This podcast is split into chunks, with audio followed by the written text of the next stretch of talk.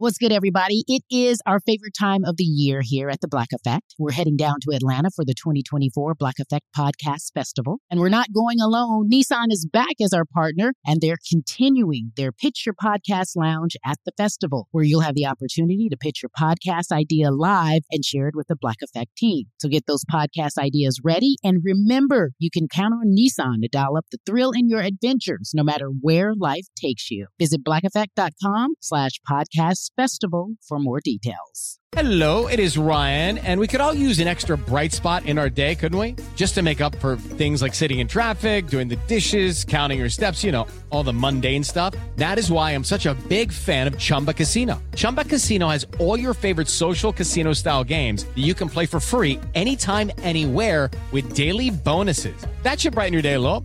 Actually, a lot. So sign up now at chumbacasino.com. That's ChumbaCasino.com. No purchase necessary. VGW Group. Void were prohibited by law. See terms and conditions. 18 plus.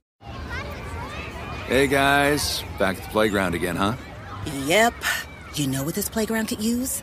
A wine country. Heck yeah. And some waves so we could go surfing. Oh, ah, love that. A redwood forest would be cool. I'm in. Ah, ski slopes. Let's do it. Um, can a girl go shopping? Yeah, baby. Wait.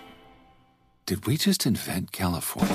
Discover why California is the ultimate playground at visitcalifornia.com. Yep, yep, Geto Boys is back and reloaded. All in your mouth, yeah, now deep throated. This is for the streets, the real, the railroaded, the disenfranchised, the truth, the scapegoated. And they know it, we speak the truth, so they quote it. Cause we wrote it. The north, south, the east coast is the GB knocking, we keeping your head bobbing. It ain't no stopping. And once the beat drops in, violins, the system is so corrupt. They throw the rock out their hands and then blame it on us. GB, don't get it twisted. On code and we ain't dancing for no buttermilk biscuits. It's Willie D, y'all. Scarface is in the building. Collectively, we are the Geto Boys. Reloaded. Reloaded with another episode of information and instructions to help you navigate through this wild, crazy, beautiful world. In the studio, Jamie Byrd. Also, moral support, Officer James Tenard. Yes, sir. yes, sir. Absolutely, man. It's a pleasure to have y'all on the show. Thanks. It's a pleasure being here. Wow, you have been through a lot. You've been through a lot. Yeah. Um, yeah. Um, it's been 24 years since your father was dragged to death Mhm. by Mm. some Okay. white so-called s- superior uh, supremacists. Mhm. But I don't call them supremacists. I call them inferiorist. Mm. You know. But it's been 24 years. Yeah. How was your relationship with your father? And can you explain who he was as a person? My relationship with my father was um was one of those where he always called me his baby girl where I never grew up. I was 16 years old when he was taken away from me. And um to him, I was like a 6-year-old. I was, you know, I wasn't a teenager. Um I'm a mother's, I'm a, I'm a mama's girl, but we me and my dad was really close. Um he was very talented. Um, he could sing just about anything. Um, he a lot of people say he sounds just like Al Green. Um, he was very talented in music. He could play. He was really, he was that good oh, for real. oh, he was. He, He was. sound like Al Green. he could sound just like Al Green, even if you don't know the words to the song. hey, you you gonna be like he know the words to the song because he could sound that well when he sings. So, um, very witty. He he was like the clown of the family. You know, um, it wasn't a party until James Byrd Jr. showed up. Oh, so he he's that. He was the life of the party. No, He was the life of the party. huge. Wow. Yeah. Yeah. Huge. So, so Huge loss. just imagine, you know, um, our family reunions, the ones that we've had since he's uh, been gone, has has been very mute. Everybody just, you know, it's boring to say the least. It really is. It's because he will show up and he gonna play basketball. He gonna be out there with the kids. He just gonna be the clown. Mhm. So yeah, that's him. Yeah. In the introduction, uh, I, I introduced uh, James as officer, but also, you know, you're an officer I am yourself. And were you talking what, what how, how long have you been on the force? 11 years. 11 years Mhm. on the force. And it, it- it just, in my mind, I'm thinking she had to become a cop to, because she wanted justice. Absolutely. Is that why yeah. you pursued uh, Yeah, a, a yeah. career in law enforcement? I um prior to this career, I was a probation officer with Harris County Adult Probation for Mm-hmm. two and a half years, and then I went into education because as a child, you know, growing up in Lufkin, Texas, um, Lufkin? East Texas, that's do, where I grew up. do you know Wayne Rogers? Mm-mm. Uh, my cousin, and not not not a big dude. He ain't Yeah. yeah. done shit. I just maybe know, you know. Maybe by face. It's, Lufkin ain't a huge it's place. not. It's I mean, really not. Yeah. yeah. yeah. Um, you know, I've always been inspired by my teachers, particularly my first grade teacher and my eighth grade teacher. So that was something that I wanted to do is be in education. But while I was a first grade teacher for a number of years here in Houston, it was always my dad's story and um, you know, this incident was always in my heart like I need to do more for my community. And yes, I can teach all the little kids, each one teach one, but I wanted to make a different impact. I wanted to bring um, somewhat of closure and justice to families that, you know, I felt like, you know, was brought to my family. Um, even though I, I don't believe in the death penalty, I feel like that's the easy way out. Mm. Um, in my opinion, I believe they all should have got life in prison with no possibility of parole so they can sit in solidarity and see and drive themselves crazy. Hopefully. Yeah. That's that's that was my thought. Um, but I wanted to bring justice to families um and some type of closure. Um and so that's why I, I joined the police department. Yeah. Mhm. so in joining the police department, before you joined, I mean, you you didn't really just take this lying down. You know, you were angry. You because I read an interview that you did, and you told the interviewer that you wanted to drag them. You know, The same way. a truck the same way that they did your dad. Absolutely. Yeah. Yeah, a lot Yeah. of times black people don't sound like that. They be well I, bef- before they even find out who did it. I forgive him. I What's forgive his him. name? I don't know the name, but I forgive him. I forgive Just them. give yeah. me a part. I, yeah, you and I don't you forgive. that forgive I don't trip. forgive. You know what? And I can say like my family was was that. My my uh, grandmother, bless her soul, she she was one that wanted peace immediately. She Mm-mm. wanted she forgave Mm-mm. um my sister. You know, she was 26 Mm-mm. or so, I was 27 at the time and she also forgave and Mm-mm. she and me, my sister and I appeared on a number of talk shows um instantly. And I remember we went on the Mother Love show, Forgive and Forget. Y'all remember that? Mhm. And I was like, I what we here for? I don't forgive and I surely won't ever forget, right? Was Mm. Mother Love trying to force it on you? No, she really wasn't. Okay. She and I really didn't even understand the whole point of that, you know, the name of her show. But that's really, and I was like, I don't forgive, and I had so much hate as a Mm. sixteen year old. I had so much hate in my heart, really, for many many years up until 2017. You had a right to have that hate. They murdered your father. They murdered Yeah. your hero. Yeah. Yeah, Mhm. you had every every right Can to feel can, the way you felt. can you uh rewind that and what was said? You know what they said happened. Like, can you rewind that incident and and, and go by you know step by step to what they said that these um, yeah. How uh, how the White inferiorist. Did to your father? okay, Thanks, Willie, because I don't want to say nothing too mean. and I don't call them their names at all. Okay, well, so don't. just for the record, um, on June seventh, um, nineteen ninety eight, my dad was leaving one of his friends' anniversary wedding anniversary parties, On a walking. walking. Hmm. Less than two miles from his destination. Mm. My daddy walked everywhere. Everybody knew. Everybody knew James and left in Houston. Uh, I'm sorry. Everyone knew James Jasper. and Jasper. Sorry, I'm from three different Right. towns. Um, and so he, these three individuals drove up to him, picked We him gotta up. pick a better word than individual. Did he know them? he didn't, not to my recollection. Because they made it seem like, Like in the he media knew that one they of had them. a- some type of relationship with one of them. No, And I, I can, I can tell you that my daddy didn't hang out with those types of guys. Okay. To be honest, So but no. So he was walking home. where did they come from? Like, were they from Jasper or they were just passing through? No, two of them were from Jasper, and one was from like one of the uh, one of the little towns outside of Jasper. Hmm. and they were all three just recently released from prison. So they were um prior to picking up my dad, they were in an apartment um partying, celebrating because this is an act that they was plotting and they had planned. And And they were um, released from prison. and yeah, They home scot free. Mm-hmm. home Scott. Free. How many years did they do in pr- in prison? prior to June 7th or Yeah, prior. um, No, no. I'm just saying Oh. w- w- for, for for this incident. How many years did they do?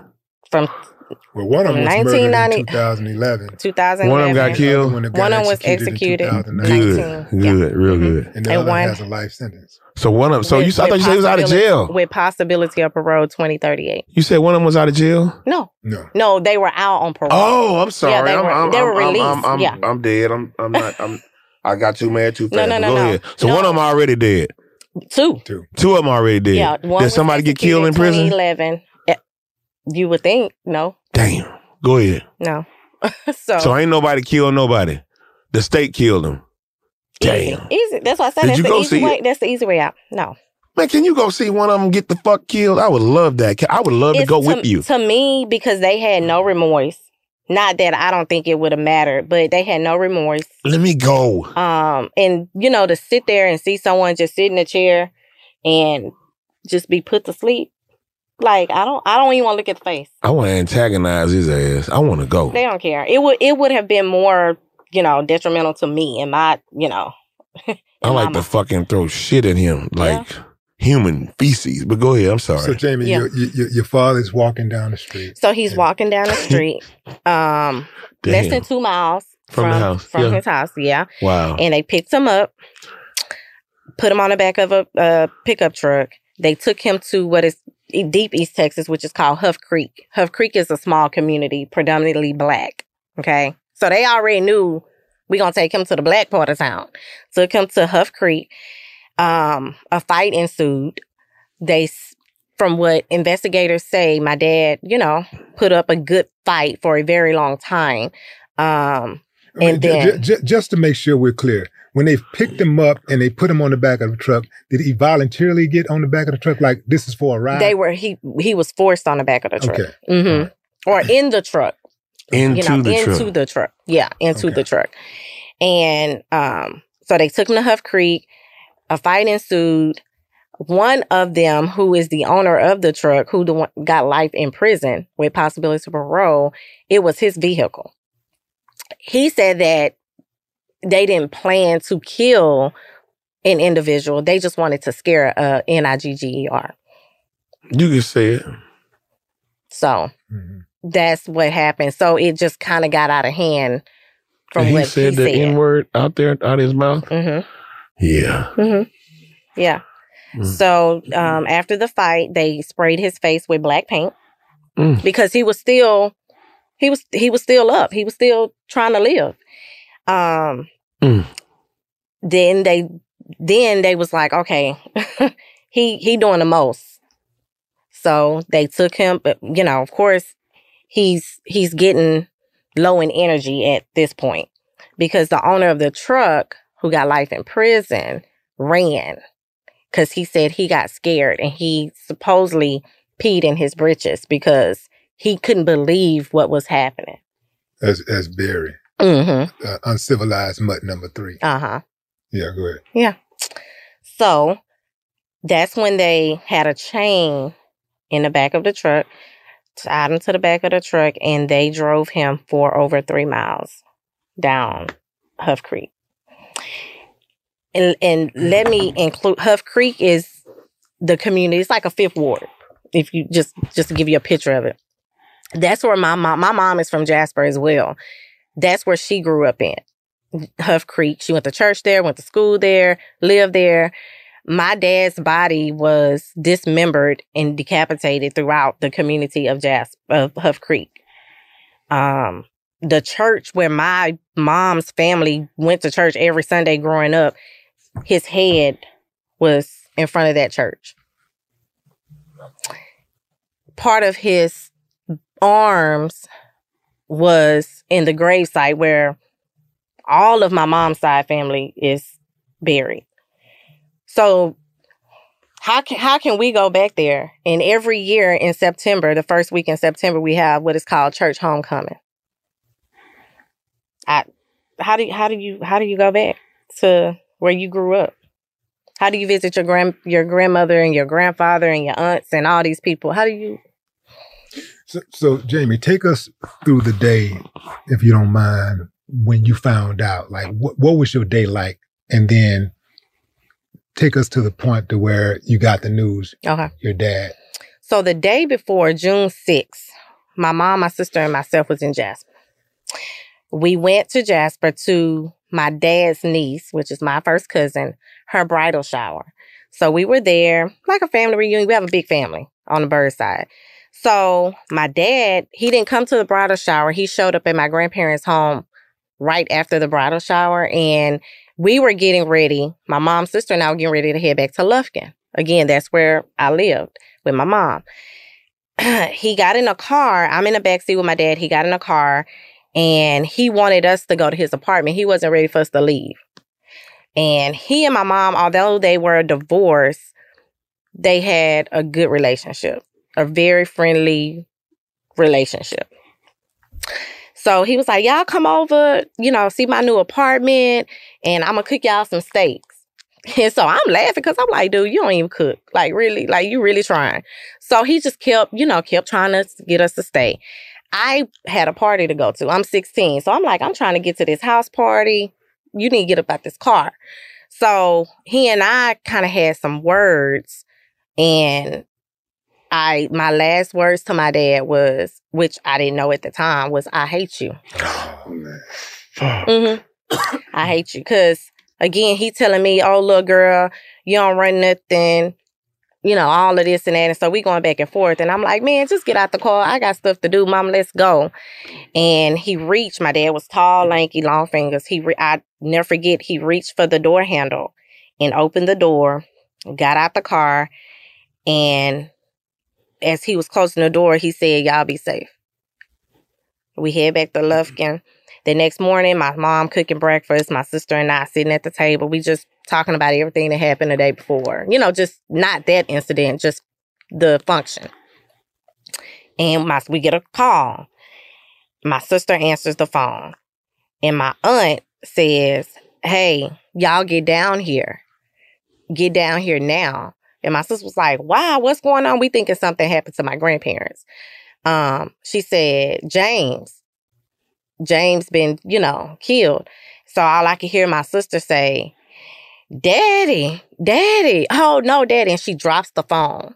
So when she dropped the phone, I could still hear my aunt on the other on the receiver saying, Y'all hurry up, get down here. She's just screaming in the phone. We get to Jasper, which is normally like a hour drive from Lufkin, but it it probably took us about 30 minutes this day. We get there, get to my grandparents' home. There was media galore, um, law enforcement everywhere. Not to go too much, you know, not to go too much into that day of detail, but I, I was in denial. I, I, I walked in the house, I seen all these people, and I'm like, man, what? Ain't nobody did nothing to my daddy, cause he, everybody knew him. So I was like, what can happen in Jasper? What can he do? You know. So as days and days go by, my family is preparing for the homegoing services and everybody's crying. And my cousins kept coming up to me and they was like, Jamie, you don't want to know what happened to your daddy? I was like, ain't nothing happened to him because he, he coming back. Like he gonna show up at this house. And I go and sit on my grandparents' porch on their, they had a, a bench. And I'm looking out in the street and I and I visualized I saw my daddy in my mind it was him. He walking, you know, my daddy kept a cap on and he always wore button down shirts and they, you know, have it open and he just walking. And I runs to the end of the driveway and I'm like, Daddy, and then he disappear. That's when I knew I said I said, yeah, something ain't right. that night I was at my aunt's house and I we was getting ready. The next day was the funeral. And I asked my cousin, I said, So what happened? She was like, You really want to know? Like, you ready to know? I was like, Yeah, because I wasn't going to go to the funeral or anything. Like, uh, each day I'm in denial. I'm I'm just watching everybody shuffle around and I'm the only one that's just like nonchalant. She told me what happened. She said, Well, Uncle Byrd was walking home. She called the the guy's name, who house he was at, and um three white supremacists picked him up and took him to Huff Creek and they killed him. And I was like, they killed him. And she was like, yeah. And sh- that's when she said they it, details. And I, I went because I don't show my emotions. So I went in the restroom and I sat on the the toilet and I just I just cried. But at that moment, I didn't cry because of what happened to my dad. I didn't cry. I cried because of our last interaction. Those Mm. last three words that I said to him, and I was like, I, like, no, I can't. I gotta some kind of way fix this. I gotta apologize. I gotta like. The dragon didn't resonate in my spirit at that moment. It was, wait, I told this man just a week ago that I hate him, and this happened. And so for for many many many years, that's the guilt that I held on to. I felt responsible. I felt that, you know, like you know, I disrespected my dad for the very first time in my life. And I'm like, and this is what happened. So, That that I'm glad you answered that question because I wanted to ask you that. mhm. Like, did you feel like Mhm. your anger was a result of the guilt that you felt for speaking that word, speaking those words? Mhm. Yeah. Yeah, a great deal. Of, I couldn't, you know, and even now, like I, I watch what I say to people, how I say things to people, because, because of that, that last interaction. Because you never know, you never know if it's gonna be our last conversation, and so I, tr- no matter how mad I get or what I'm upset about in my, you know, marriage, friendship life, whatever, I always try to if I hang up the phone and I'm and I be like, all right, what I try to fix it. So when you said "I hate you," you were saying that was a reactionary comment. You you had a good relationship with your father. I had a very good relationship. Yeah, we had a Hmm. really good relationship. Um, like I said, he never allowed me to grow up in his mind. He always kept me as this little You girl. were sixteen. You wasn't. But grown. even then, like I'm like I'm a whole teenager. I couldn't even wear shorts unless they was to my knees or past my knees. I couldn't have my arms out. Well, like that was wearing shorts no, past your knees? no. Ain't nothing wrong with that. I mean, my daughter wore. It's hot in shorts. Texas. We need my some shorts. 27. She still have to wear shorts past her Bless knees. her heart. I understand, daughter. Mm, mm I mm, understand. Mm, but so yeah, we had a very good relationship. My sister, um, my sister is 51. She spent the majority of her upbringing with my dad. So she was closer to my dad. She was the daddy's girl. I'm a mama's girl. And then I have a brother as well. Um, Ross. Ross, yeah. Geto Boys Reloaded podcast. We'll be right back after the break.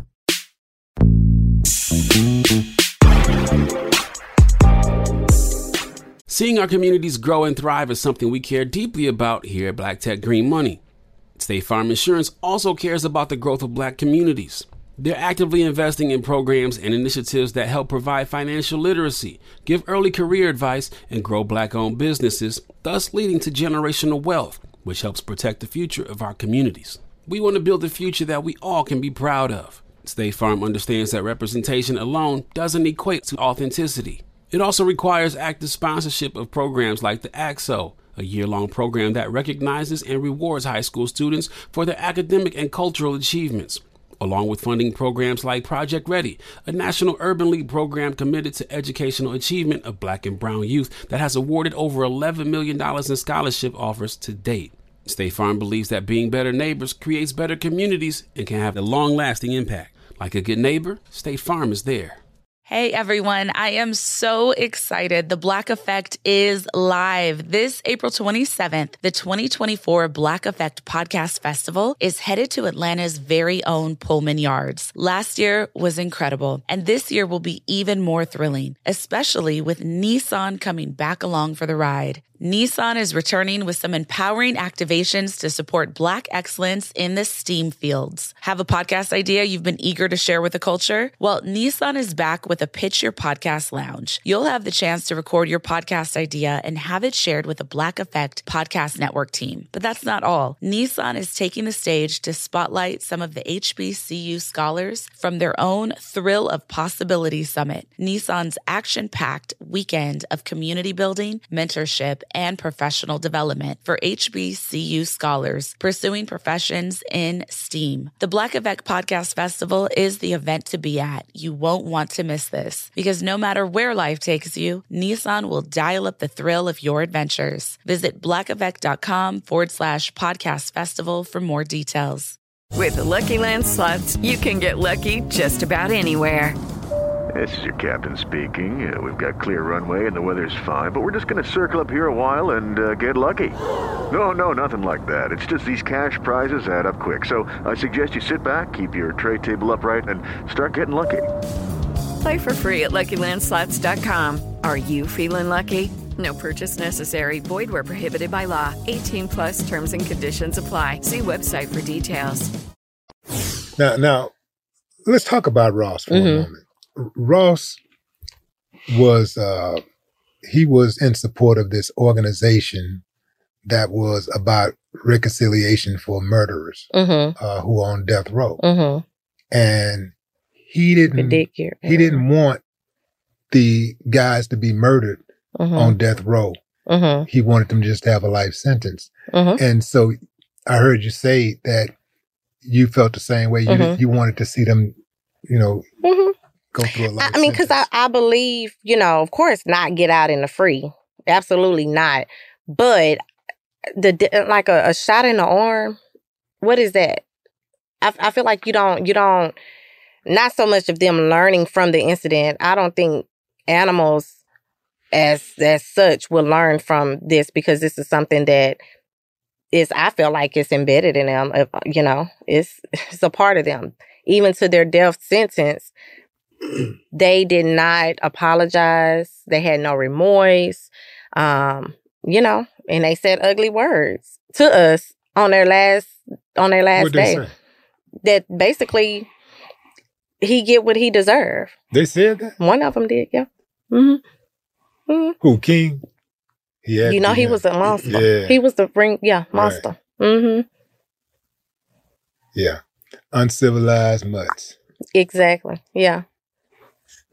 Do you feel like, in your estimation, how much has changed since your your father was murdered in terms of race relations and how our people, especially like living in Texas, You know, I would love to say that it's changed tremendously. but honestly, I I I don't feel that. I don't feel like I feel like we'll take one step forward and 10 steps back. that's America. Pretty much. That's the American way, bruh. That is. It's like, yes, let's let's corral this family. Let's, you know, show them that we are in support of, you know, long as we're, you know, we will speak in peace. But it's like after everything is said and done, it's like back to normal. Yeah. And like you said, that's the family. American way. It's Yeah. a whole that's other the family American dealing way. with the same thing. the you know, same thing, and it the may be in a different one. way. hmm I see it. It may be it, it may be that- with the with with You the s- badge on. Did you see the officer in Mississippi that was that was just spewing out the N word, like talking about how many people he killed? Oh yeah, Like yeah. that's that's that's that's who's in control of Mm-hmm. of, of whether you uh uh uh die that night or go home. Those people, Mm-hmm. you know, yeah. Slave slave patrol is what what what is uh, But it, yeah, better but they choice still of word. revert back. Slave patrol, Mhm. y'all. We talked about it before, Brad. We have. Race hate is a disease. It is, and it's and it's a learned. It's learned. It's a learned behavior. They, they, it's a taught behavior by your parents. It's by your, your your your grandmother and grandfather and mom and dad and aunts and uncles. You know? Although one of um one of them, it's it's so hard not to uh, um call them worse names than I- you know. I just try to be civilized, but um grandfather told us that he wasn't raised like that. Yeah, right. The one that has life in prison said that he was like not that? raised like that. He was I not don't- raised I like that. I don't believe. Some of his best friends are black, right? So yeah, I'm sure. Yeah, yeah. Cold blooded. Mhm. Yeah. So So Jamie, you, you got a master's. You got a you got a master's of uh, of of what? You have a master's of what? In no, you have a bachelor's at from from TSU, right? Mhm. In, in uh, administration of justice, right? Mhm, mhm. And then at Prairie View, you went and got your MS Mhm. in uh, marriage and family Therapy. therapy. Mhm. What's Counseling, MS? right? Mhm. That's uh, master's, Master of of science. Okay. how much of pursuing those particular uh, academics hmm uh, played into you know how what you went through with your father? with the um with the administration of justice, you know, that's because I was very instrumental in the passage of the state hate crime, Mhm. um, the Jr. Hate Crime Prevention Act in 2001. And so that was something that, you know, I was like, I'm I'm gonna I'm gonna be very instrumental in this aspect of the criminal justice system. Um with human science, it had when I was trying to decide, do I want to go through counseling, you know, on the counseling side, um, or do I want to go through the marriage and family therapy side? I looked at it more like my family, Okay. you know, how, you know, my family dynamics.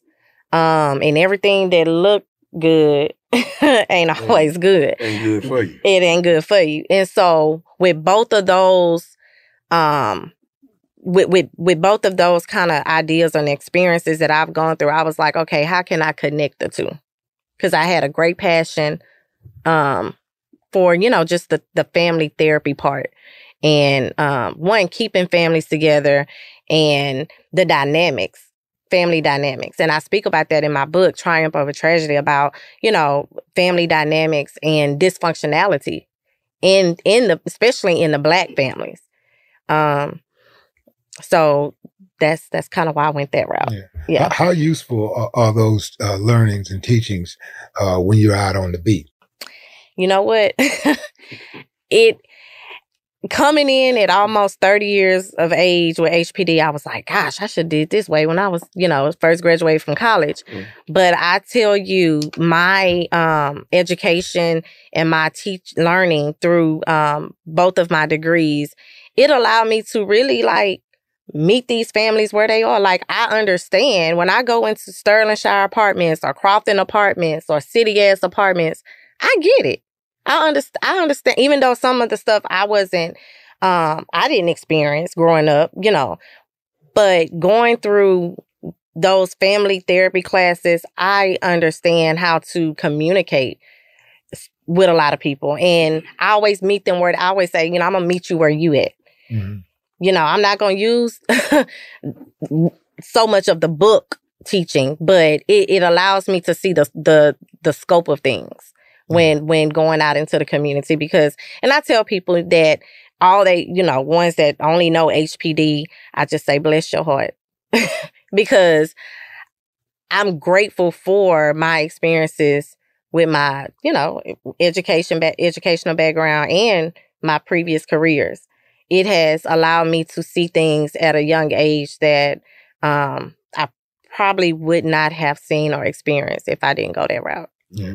I think that would be a good mandatory course for all officers to take. Yeah. I mean, like if if if you don't understand human nature, you don't understand how to communicate with human beings. That's it. And they give you a gun and a badge and the authority to affect people's lives. What do you think you're gonna do with that? You know? Mhm. Like, and and and James, uh, uh, Officer Nord, how how long have you been an officer? Thirteen years. For Thirteen years. Yes, sir. Uh, wh- now, what, what what's your education? Uh, Administration of Justice from Te- Texas Southern University. Okay, TSU, TSU, check it Okay, in. D, TSU, D, D Texas. TSU. Okay. Ain't no other TSU, by Third the way. Ward, Texas. Ain't no other TSU. Where's the other one, but they perpetrating a fraud? But go ahead. Uh, my minor was psychology. Okay. Uh, I worked in uh, juvenile probation. I worked gangs, and then I came over to HPD. So um, that's pretty much my story. Born and raised here in Houston, Sunnyside, uh, Texas, Sugar Valley to be exact. Sugar Valley. on, on Dacker Street. Right there Right. around the neighborhood. Right. Yes, sir. Right. So, how did you guys meet? Um, so I got a little promotion and uh, moved up to public affairs. And my cubicle was like right here, and James was right there. I had no idea that was James Byrd, baby. Mm-hmm. I didn't know until one day we just kind of started talking to each other. And when she told me that who her dad was, I went home and they had the uh, Jasper, Texas. Mm-hmm. I think it's on Prime or Netflix, and I saw it. You know, I think Louis Gossett Jr. was in there. Man, I look, I don't cry Willie D, but I did that night. That's just unfair, and I'm sorry that you lost your dad that way, Jamie. Mm. You know, I have five daughters, Mm-hmm. and they need to, you. You need your daddy. People talk about mothers, but you need your daddy too. Mm-hmm. Mm-hmm. And I'm, I'm, I, I really feel for you. Mm-hmm. And I, I don't know why you're working. You should have been compensated. I don't, I, I just don't understand. You guys didn't get, um, they didn't like issue a settlement. And, No. And why not? Oh my God. Did Did y'all pursue it? my my sister um i was at college so she looked into it um there was a lot of kind of say and go back to the family dysfunctionality um so there was lots of things coming in for us Is it too late to pursue it? it's never too late Well, uh, Benjamin Crump is a personal friend of mine. Mine too. I go get that. If they got, they got. it's- Benjamin, Ben can get that money. Hmm. But, Big- but if big- they ain't My got no friend money, if they ain't got no money, No, no. Uh, well, they got something. Somebody got got something. something Somebody got something. Whatever they got. How about that? land, Whatever they got. pickup truck, Yeah, something. Whatever they got. Dog. Give it up. Give it up. Unborn children. Give it up. Unborn Horse. children, that's it Give it up. Give it up. Something. shotgun. Whatever they i want got. it all I want it all. Yeah, whatever they got. Brand new socks and drawers. Want it all.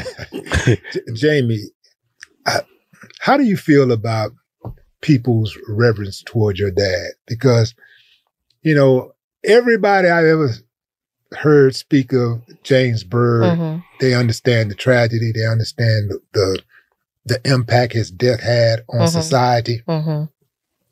And everybody, uh, pretty much that I've spoken to, have pretty much the same reaction. Like, like we really, really, like can relate to Yeah. your story, yeah and we feel like your story is our story. because it, it really is it, it it really is and you know um it, it's unfortunate that you know my dad had to be the victim that night and and like i say you know and i didn't i what i'm about to say i hadn't always felt this way i had to do a whole lot of praying a whole lot of soul searching but it had to be somebody's daddy Hmm. so I said, why not, you know, accept this and make the best of it and keep his name and his memory alive. And and hopefully, you know, the things that, you know, my family and I, from my grandmother, aunts, and my sister and brother, the things that we've done, you know, hopefully these things just won't go in vain. Yeah. Did you also say it has to be somebody else's daughter? Did did you ever think about that? I it never like think that? about that. Mm-mm. Yeah. Mm-mm. Nope. It- it's it's Mm. remarkable how you are navigating through this. You know, like your story, like you got a story, Mhm. like all on your own now. Mhm. You know, and it just seems like, um, it's like you said, like if you know that didn't happen to your dad, Mm. perhaps your life wouldn't be what it is. Like you wouldn't have like the drive that you have, the tenacity. Maybe not. Yeah. hmm And you know, I just I think about um that night they were they had planned this was all a planned act and they said that they were going kill to kill randomly. somebody it was yeah Okay. a random it was going to be somebody it was gonna be some somebody Negro, some Or black Jew. person, or Jew. Is that what they said? or you hmm Now, how the hell was they gonna know if somebody was Jewish or not? You're just gonna sit around and ask Hmm. which which it was it was yeah so it, it was all you know planned and and so I, i'm just like you know it was going to be somebody yeah. Did you attend the trial? i did i attended the one in bryan college station yeah Yeah. couldn't stay couldn't stay in there experience but a second Yeah. because of course any outcry you know we could have just thrown the case out so Did you feel you was gonna get justice? I didn't. I did. And honestly, prior to that, I haven't, you know, I I grew up in Lufkin. Um, but I never really experienced any any racial division or I mean, I knew of it. You know, you watch movies and you hear stories of my mom telling me things that happened in her upbringing in the 50s. Never in a million years would I have thought to me that it happened and then to me at that, to my family. And so I was already checked out. My brother and I both, you know, my sister kept hope alive. She was, she just the sweetest thing. She just always on a positive note. And man, my brother was like, like, what we here for? And I remember when I, when they were bringing out, especially the chain, when they brought out the chain, and I grabbed my mouth because I already knew that, you know, because you could see the rust and everything. And it just, I couldn't imagine my daddy being tied to that exact chain. My brother got me up and carried me out.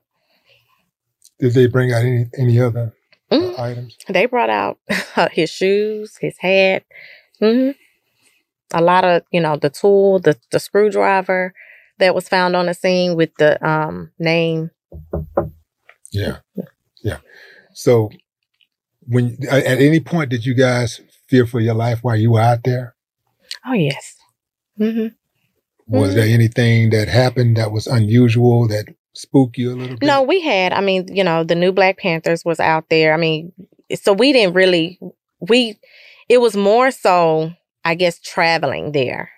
Not so much there on the, you know, on the premises of the courthouse, but traveling there, it was, you know, it was like, okay, we get pulled over. you know, what's what they gonna do? Because they already mad that Law that they were mad. captured with yeah, local. Damn. Um, yeah, because if it wasn't for the FBI, and I spoke yesterday um, at an FBI conference about hate crime and extremism, and I thank the FBI, um, Houston field office, because if it was not for FBI coming in to Jasper, Texas, I truly believe, I truly, truly believe that it would have been a cold case. Wow. Are there any names uh, associated with the FBI that was involved in the case that you can remember that you can speak on? Not necessarily. Mm-mm. But I, I do I do want to commend Mhm. the all involved in making sure that those uncivilized mutts were brought to justice. Absolutely. Yep. Everybody in law enforcement, you guys did your job on that one. I mean, you Yes, they did. the, the, from the judge to the juries to the, you know, to the, uh, Mhm. the prosecutors, Prosecutor. you know, Mhm. to the, uh, the communities, you know, everybody just kind of bonded, you know, and, uh, you know, even, even the media did their job. I mean, Absolutely. Yeah. uh, you know, everybody, everybody, everybody did. it their was job shocking. It was Like, it was an international. that's how it's supposed to go all the time. That's Mhm. the way it's supposed to go when these uncivilized mutts uh, prove that they can not be among the civilized. Mhm. That's the way they need to be put down. They need to be pursued. They need to be put down. They need to be taken out of society. population. Mm-hmm. You know, that's that's the way it goes now. When you got the the verdict, where were you? Were you in the courtroom?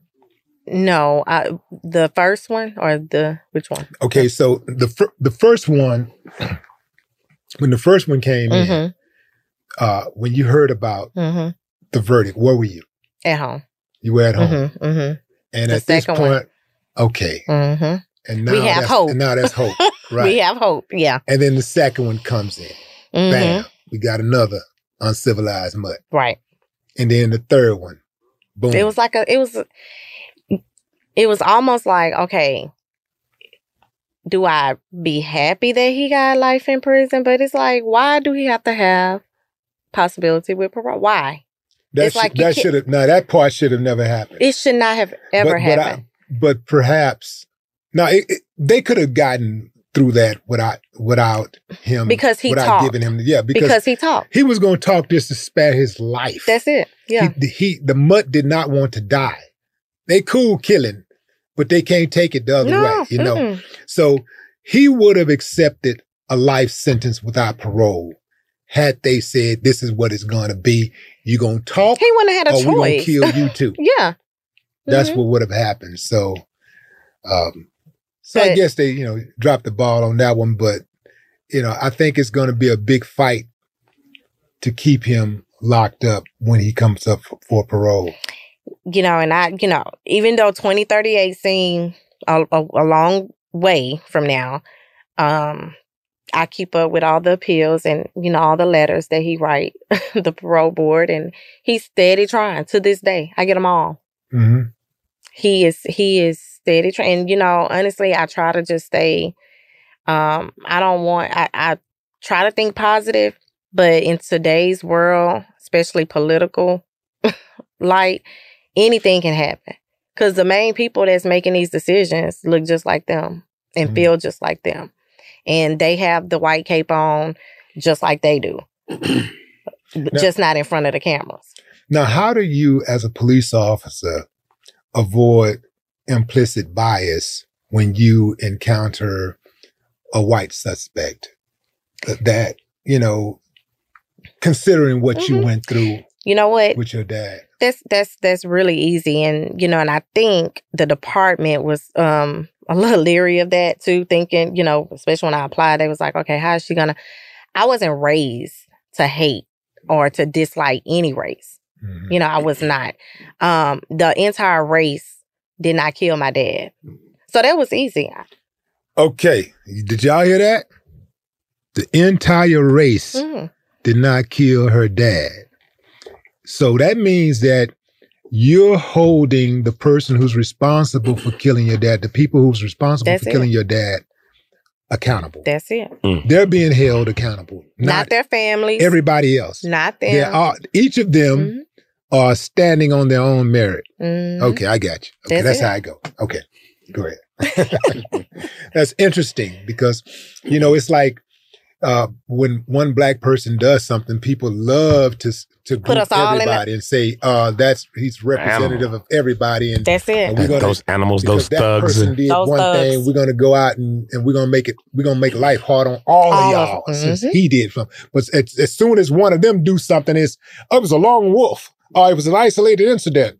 You know, That shit is crazy, man. amazing But how- but it, but it, it, it's works work. It's working according to the plan. It's by design. It's not by accident. By n- no means. Right, right. It's by design. This is all of this is by design. You gotta gotta get a got a got a black kid get in trouble. He's a thug.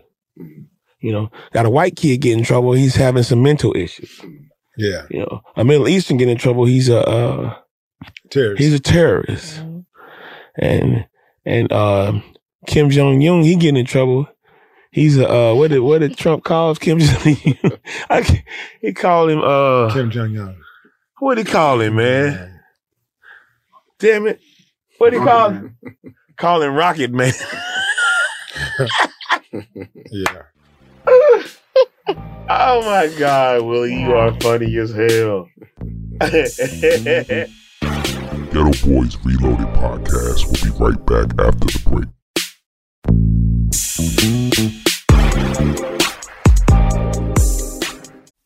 State Farm Insurance gets it. Representation alone doesn't equate to authenticity. State Farm understands and wants to help protect our communities by investing in our future, building off the hard work our parents have done before us. We all are looking to create generational wealth so that our families and generations behind us have a better starting point than we did. That begins with financial literacy. State Farm helps fund programs like Project Ready a National Urban League program committed to the educational achievement of Black and Brown youth. To date, participants have been awarded over $11 million in scholarships offers as a direct result of contributions from State Farm. At Eating While Broke, we hear inspiring rags to riches stories on each episode from our guests, but with State Farm, you can begin to write your own success story. State Farm believes that being better neighbors creates better communities and have a long-lasting impact. Like a good neighbor, State Farm is there.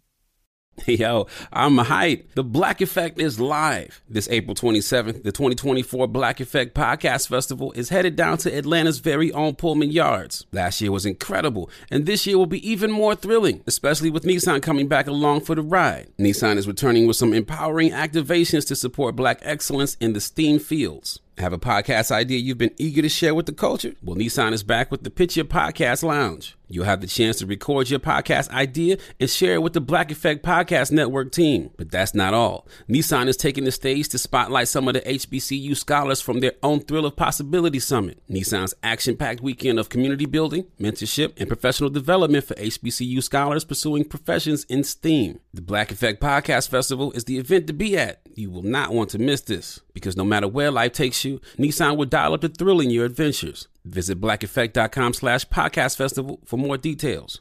Nobody wants to outlive their money, but it happens, especially for women. That's why Gainbridge offers the Parity Flex annuity. It's designed for women's unique retirement needs with flexible withdrawals to help cover unexpected expenses, plus a guaranteed lifetime income benefit that keeps paying you even if your account balance is zero.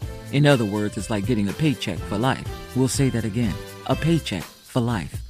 Guaranteed. Sounds too good to be true? It's not.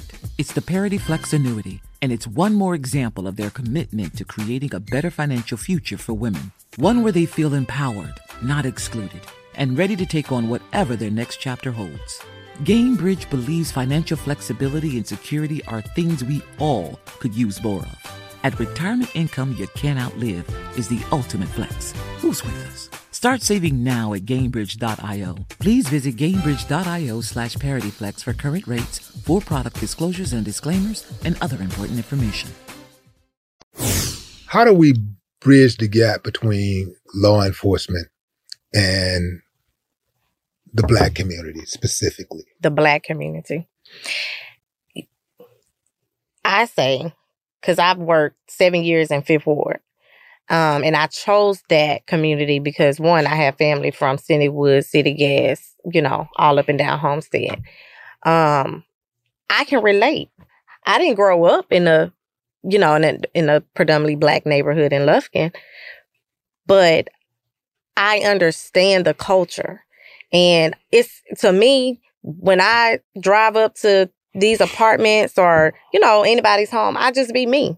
Mm-hmm. And and to me, that's the best way you can be. Just be you because we can see, we know when somebody trying to play us. We know mm-hmm. when you're trying to act like you something and, that you're not. And I've always just been me. Whenever I pull up on any scene, I talk to people how I want to be treated. Mm-hmm. And um, I've had to, I mean, people old, my mother's age, I've had to counsel and I've had to sit there and say, ma'am, you old enough to be my mom now. You know better than that. Mm-hmm. Just be real with them. Yeah. And and to me, that's the easiest way. I sleep real good at night knowing that I kicked it with my family today. And when you're from the area, yeah. the area Willie D, you learn you learn to love your people too. And you speak mm-hmm. the same language. You speak man. the same language. If you if you don't if you don't come from that neighborhood and you're not a part of that uh those people, then I don't understand why you're there in the first place. Why are you here? An officer won't use discretion if he's not from that area. He don't. Yeah, we don't, don't speak the same language. You understand me. Oh, well, well, well. Let's let let's let's keep it a buck. Mm-hmm. White officers won't use discretion okay. because black officers know how to do that when they work other neighborhoods. Mm-hmm. They know how to act professional. Mm-hmm. They know how to not bust somebody in the back of their head with a gun mm-hmm. and talk crazy to people and and, and throw their kids on the concrete yeah, and slam the them. kids, body slam the children, lock them up on handcuffs, stuff, beat up kids at schools. Mm-hmm. Black officers understand their duty. They understand what to do. Mm-hmm. They don't. That's why you, I, I see black officers working.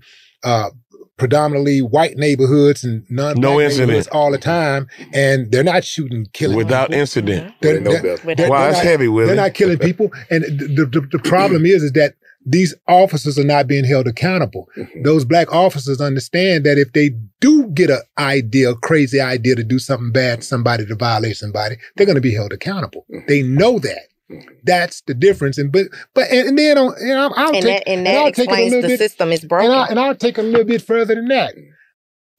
White officers, uh, in general, is one thing, but specifically, I'm talking about the ones who join the force, the ones who join the force to hurt, harm, maim, disrespect, violate. It's a lot of them. It's a whole lot of them. They're Klans members. Mm-hmm. They're members of the Proud Boys. They're neo Nazis, and they're being hired because of their affiliation. Mm-hmm. Because you can't tell me they're not being hired because of their affiliation because it's too pervasive, Mm-hmm. Pervasive. way too pervasive. You know, Well, and you know, and, and, and the, the, but the, here's the thing Yeah, though, like I. I, Mhm. I do know. My thing is this, man. I, I do know white cops who are good dudes. I do know some It good is. dudes. I do know them personally. But I'm gonna tell you that So do I. Yeah. I'm I'm gonna tell you that there is it is a specific race of people who is killing everybody, mm-hmm. violating and destroying mm-hmm. people, and that is white cops. Mm-hmm. And I believe It's, too, it's it is predominantly majority white cops who are murdering unarmed people and and killing people and beating up people and planting drugs and dope on people. I'm not saying Black people. You ain't got some black cops that do it too, because we got some dirty ones too. I, I but about to say that. but but by far but by far and large, those white cops out there that have that type of mentality, uh, they they're outpacing everybody. and and for Houston particular because I feel you know it starts with the leadership. Everything starts. You know what your leadership is gonna y- y- tolerate, and if you know Right. that your chief or your assistant chief or any of your above superiors, um, is gonna just pat you on the hand or you know Give you a promotion. give you a. Pro- it's like yeah let's let's let's do whatever we want to do but i can honestly say for uh, our department um we are held accountable We sure are. we are held and i've i've been here through three different chiefs and um they they we don't tolerate it But within are- the department are, are, or are the white cops also being held accountable? I, I have seen them being held accountable absolutely Some have been let go. yes without a doubt They, they don't. They do not. we do not tolerate HPD Mm-mm. anymore. Yeah, well, my thing is that like uh, I do believe that law enforcement is necessary, Mhm. uh, but you know I want to make it clear that I am not against police officers. I'm against Bad dirty police yeah. police Mhm. officers, bad, corrupt police officers. Yeah. They are uncivilized mutts, and like the rest of uncivilized mutts in society, they need to be put down Mhm. straight up. The pink juice. And I, you know, and I always say we we on a recruiting band too. You know, we it's diversity. You got to go to these. I go to you know Jack Yates and Worthing and all these schools. You got to go and recruit in your neighborhood to diversify the department. That's where the change is going to start. How do you really? Uh, uh, we hear people say that. We hear officers say that, but what can be done to actually have a a a solid, I guess, um, some type of solid movement to recruit to recruit, just like they recruit for the Army, the Navy, the Air Mhm, Force, Marines, to get people to understand, black people to understand that we do have to become police officers. I- And as we become police officers, we move up in the ranks. And That's now it. we get police chiefs and we get commanders and we get sheriffs. Mhm. That and that's how we are able to police ourselves. you partner with these local churches. Get with these, and that's what we do as our um, Afro American Police Officers League, our Black APO. Union, APO.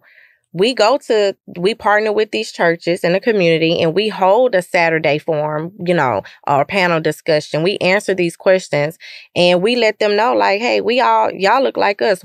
Tell me why you don't want to be a what's stopping you from being a police officer? Mm-hmm. Oh, cause my uncle say, "Oh, I better not come in this house being a popo." Okay, but why?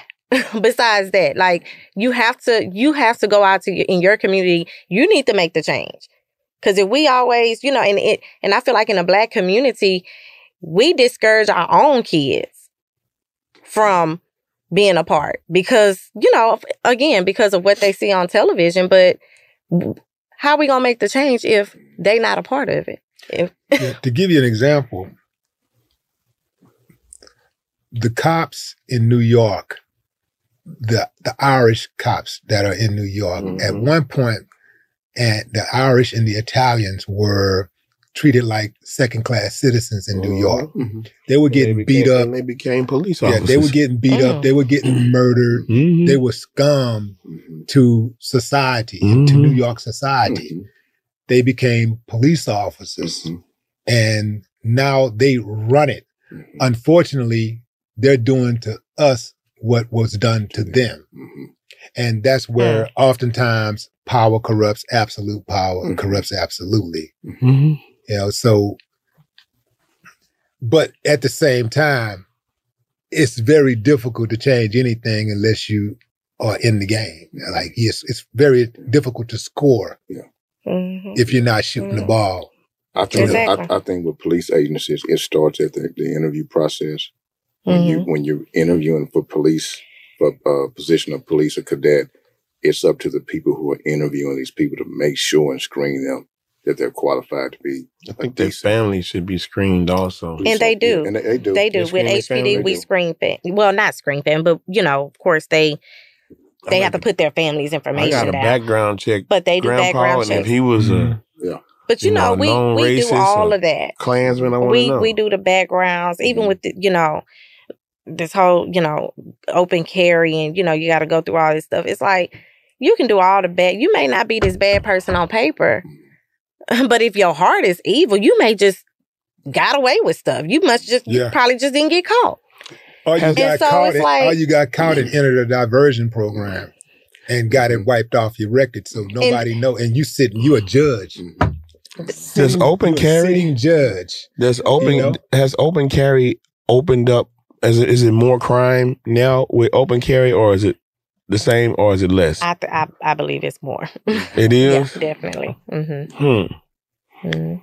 That's crazy. It seemed like to me it's always going to be just more crime, just because of the way America is designed. America is designed to be criminalized. They dropping the guns and the drugs here. I mean, I get it. that's I just think- what it is. I think Man, that's what it is. jumping out the car like with rifles. I'm like, Exactly. damn. Yeah. How, how hard is it for you guys uh, who want to be a good cop? How hard is it to work amongst your peers? Uh, it's not hard. You you so uh, it's like this. You put yourself around officers that are like yourself. So you have different groups of officers. So if you have a uh, if you're even tempered, if you have a good spirit where you want to help people, there are officers that's just like you, and they got the other ones. So you just stay away from those from from those. How, how frustrating though is it to be a police officer and have to deal with the public's uh, frustration and the public's criticism of police officers who are bad? Well, I'm, I'm gonna say this, and to answer your question with that, when George Floyd mm-hmm. was killed, mm. um, May 25th, and on June 7th, we all know what that day is. Mm. So you know, we're Houston is, you know, with the protests and everything that was going on, it was still going on mm. on June 7th, and we had to get called in to work. We was working around clock, and I was sitting at my cubicle and no you know i'm very private with who i am in a, you know at work. Everybody don't need to know. I don't walk around with a with a sign saying who i am or who my dad was um for safety reasons. However i'm having my moment on this day because i got this badge around my neck and this black man just got killed by some officers who are mm. supposed to be serving and protecting mm-hmm. the community. I had a very hard time mm. going out in the community that day. I did. I sat at my desk and I and I just was like, what do I do? I looked at my badge. Mm-hmm. And I was like, like, how do I continue to be a police officer when police officers are seemingly they're killing a black man, which put me, which put my dad's face in a picture of, you know, the George Floyd. That's all I could see. It was it was a different crime, but it was the same crime in my eyes. That was very hard for me. And so, you know, out of all the things that has happened um, between, you know, the police and the community, I believe, you know, that incident took toll on me. It's, mm-hmm. and it was very hard to wear that badge. And I had to, you know, I had to just get it together and mm-hmm. remember my why and remember the reason why I started wearing the badge in the beginning. Yeah. You, you have to remember that. You have to remember that why. That's because it. you're going to be challenged. Anybody Mhm. that's trying to do something great, if, if you're trying to do something that's against the odds, mm-hmm. You're trying to walk that path less traveled, Mhm. you're going against the grain, you're going to be challenged. Mhm. Every You're going to be tested. Yeah. Every time. And you have to have, you know, that thing about you, that thing in you That drives you. that makes you keep going. That's it. it's okay to pause because we're human. It's Mhm. okay to pause and Mhm. reflect and even and even consider quitting. You know, consider. You know, uh, but you muster up the courage and you say, "Yeah, I'm gonna do it anyway." Because, you know, I thought about my black brother, mm-hmm. mm. my black two nephews, you know, Mm. and you think about that. and I'm sitting here like, like, how, like, I'm about to go out here to this march. And do I be on this side? Cause I'm with mm-hmm. my people, you know, I mm-hmm. feel this. I feel they hurt, their their pain. Or do I'm, you know, what do I do? And I just and I went out um at the time, you know, Chief Finner was there and you know, we went out together and he looked at me, I looked at him and he was like, You good? I'm like, I'm good. Yeah. I can do this job and I can, you know, put my feelings aside, but I feel what they're feeling. Shouts out to Chief Finner. Chief. Yeah, we, Good man. We we feel your pain. Love you. Chief. We, we feel your Mhm. pain. Yes, we, we we we identify. Man, we we we love your family. Thank uh, you. Tell your sisters and brothers. too. Uh, that, you know, Yeah, them that we said definitely appreciate you guys coming out and sharing some some some some history, some knowledge, and dropping some wisdom on us, especially when it's coming, you know, to to uh, dealing with the neighborhoods, bridging that gap between the police and the neighborhood. Yeah. You know, recruiting more of us, re- recruiting more people that look like us to police us. Because, like I say, if you don't share any interest in these people that you are policing, then why are you here? That's it.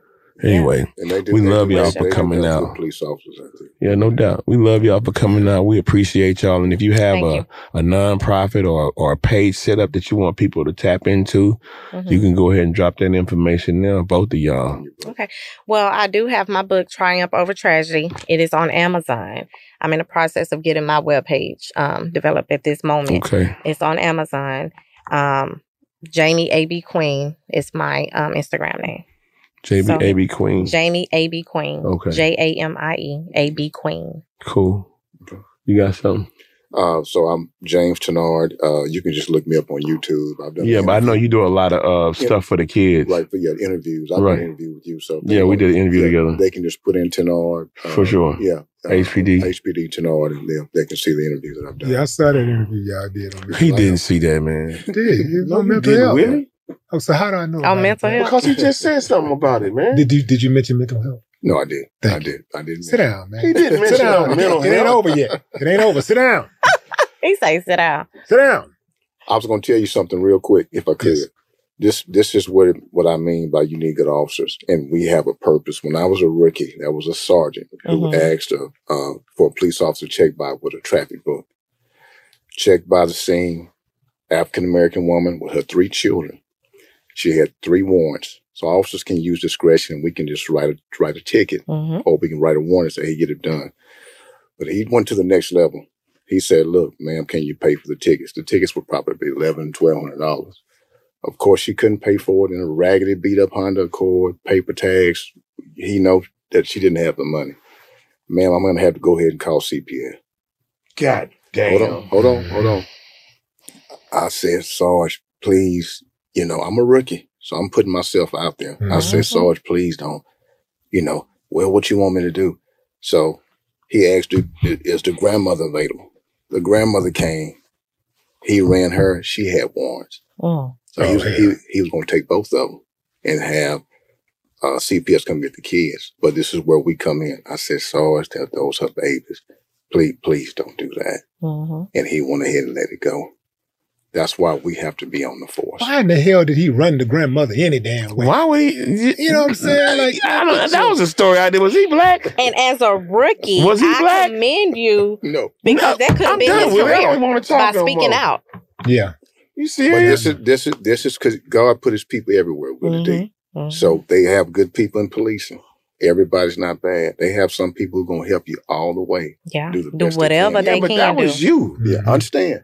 I That was you. He didn't do nothing Yeah. special. You you you convinced him But to but, let these but, people go. but no, at the end of the day, man. Uh, Had he not been there, what would have happened, Willie? You're And. I'm done. You're you're right, but at the end of the day, the the the Sarge had the Sarge had seniority, and Mm-hmm. he could have at any point said, Mhm. uh, "I'm taking him anyway." So Mm-hmm. at, so at least at that very moment, at that little window of opportunity, He had a self check moment. he God put some on his heart, Yeah. whatever little heart he had, Yeah. and put some on his heart and let that let those women go. Mhm. So, uh, you know, I guess you get a speck of credit for that. but but thank you, Say a speck. absolutely, thank you for your your your, your service, man. I appreciate it. And, and thank you also, Jamie. Thank you. I appreciate it. you in the future. Thank you so much. Thank you, All right. fellas. Yeah. No more Right. talk. Yeah. This episode was produced by A King and brought to you by The Black Effect Podcast Network and iHeartRadio. State Farm Insurance knows that understanding and investing in our cultural identity is paramount in protecting our future. We know what it's like to go from nothing to something, to wish that we had better financial literacy when we were younger. Luckily, State Farm is here to help with funding programs like Project Ready, which is committed to education achievement and has already awarded over $11 million in scholarship offers to Black and Brown youth since 2021. State Farm believes that being better neighbors creates better communities. Like a good neighbor, State Farm is there. What's good, everybody? It's our favorite time of the year here at the Black Effect. We're headed down to Atlanta for the 2024 Black Effect Podcast Festival, and we're not going alone. Nissan is back as our partner, and they're continuing their Pitch Your Podcast Lounge at the festival, where you'll have the opportunity to pitch your podcast idea live and share it with the Black Effect team. So get those podcast ideas ready, and remember, you can count on Nissan to dial up the thrill in your adventures, no matter where life takes you. Visit blackeffect.com slash podcast festival for more details. Hey guys, back at the playground again, huh? Yep. You know what this playground could use? A wine country. Heck yeah, and some waves so we could go surfing. Oh. Love that. A redwood forest would be cool. I'm in. Ah, ski slopes. Let's do it. Um, can a girl go shopping? Wait! Did we just invent California? Discover why California is the ultimate playground at visitcalifornia.com.